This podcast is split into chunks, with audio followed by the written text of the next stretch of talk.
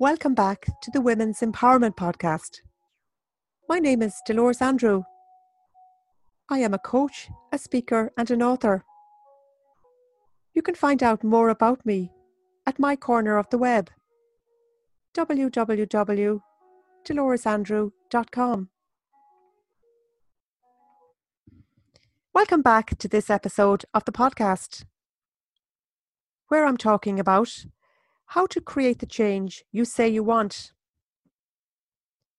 Walt Disney famously said, If you can dream it, you can do it. What is the thing that you dream of? The thing you say you want most in the world?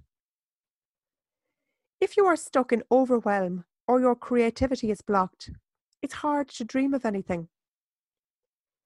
You may feel like everyone is out to get you that you are being blocked on purpose. Or you may feel disillusioned or hopeless that change will ever happen. The biggest thing to understand is that change doesn't happen without action. Sometimes this action has to come from a place of fearless action. It's the not knowing what you need to do, but having the sheer determination and grit that it takes to get you, say, out of that toxic relationship or the job that is sucking you dry. It's taking a step into the unknown, knowing that when you surrender and take brave action, that you will be one step away from the mess you may feel like your life is in, and one step closer to something better. I want to share something tangible with you now, something that you can do in the present moment that will bring you from where you are closer to where you want to be. This first step is vital. It takes courage to visit something that can be painful for you. You may even struggle with admitting your vulnerabilities to yourself. But know that this is not a blaming or shaming exercise. What it is, is that it's an exercise where you take the first steps, even if they're only baby ones. But they're steps all the same. Your stories around what will come up for you are coming from inside of you, and they're formed from your beliefs that you hold. No one ever listens to me, or whatever else you tell yourself. Now, a word of advice before you start doing the exercise don't fall into the blame game just yet. Blaming your boss or the other person in a relationship, for example. Just answer the questions from a place of truth. Number one, when did it start? Number two, how does it make you feel? Number three, where do you feel what you're feeling? Number four, have you shared how you feel with someone? Number five, what did they say to you did they give you advice? Number six, if yes, did you take their advice? Concerning your answer to number one, when did it start? You don't need to know the exact specific date. You might feel you've always been a particular way, or you might say that this particular issue only started after a certain incident. Maybe when you had children, for example. In a work situation, this may have resulted in you feeling that you were treated differently, or in a relationship, perhaps you didn't feel you got the support you needed.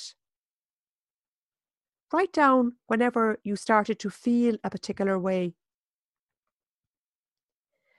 Number two, concerning the question of how does it make you feel I want you to write down the emotions that come up for you. Now, don't add any judgments again at this stage, just write them down.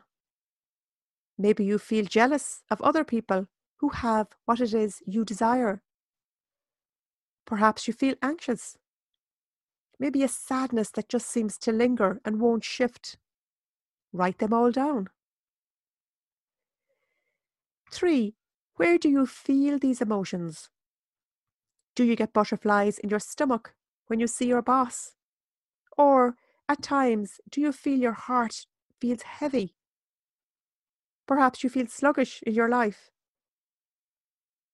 Or maybe you're always in your head thinking. Four, did you share how you were feeling with anyone, maybe a friend or a colleague? Remember, there aren't any right or wrong answers, just truthful ones. Five, what did the person you told say to you?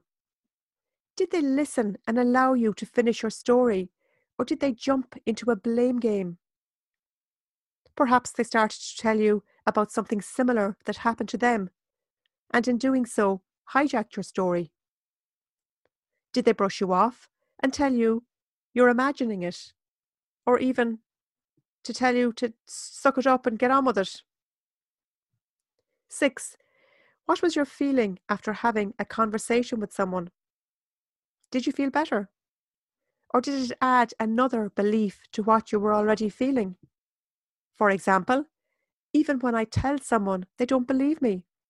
Or, they're right, I should just suck it up and get on with it.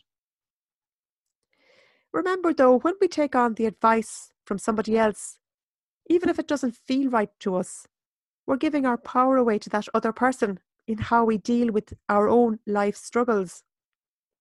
Again, just observe this, don't dwell on it, and don't give the story more energy for now. Just own what has happened in the past and write it down.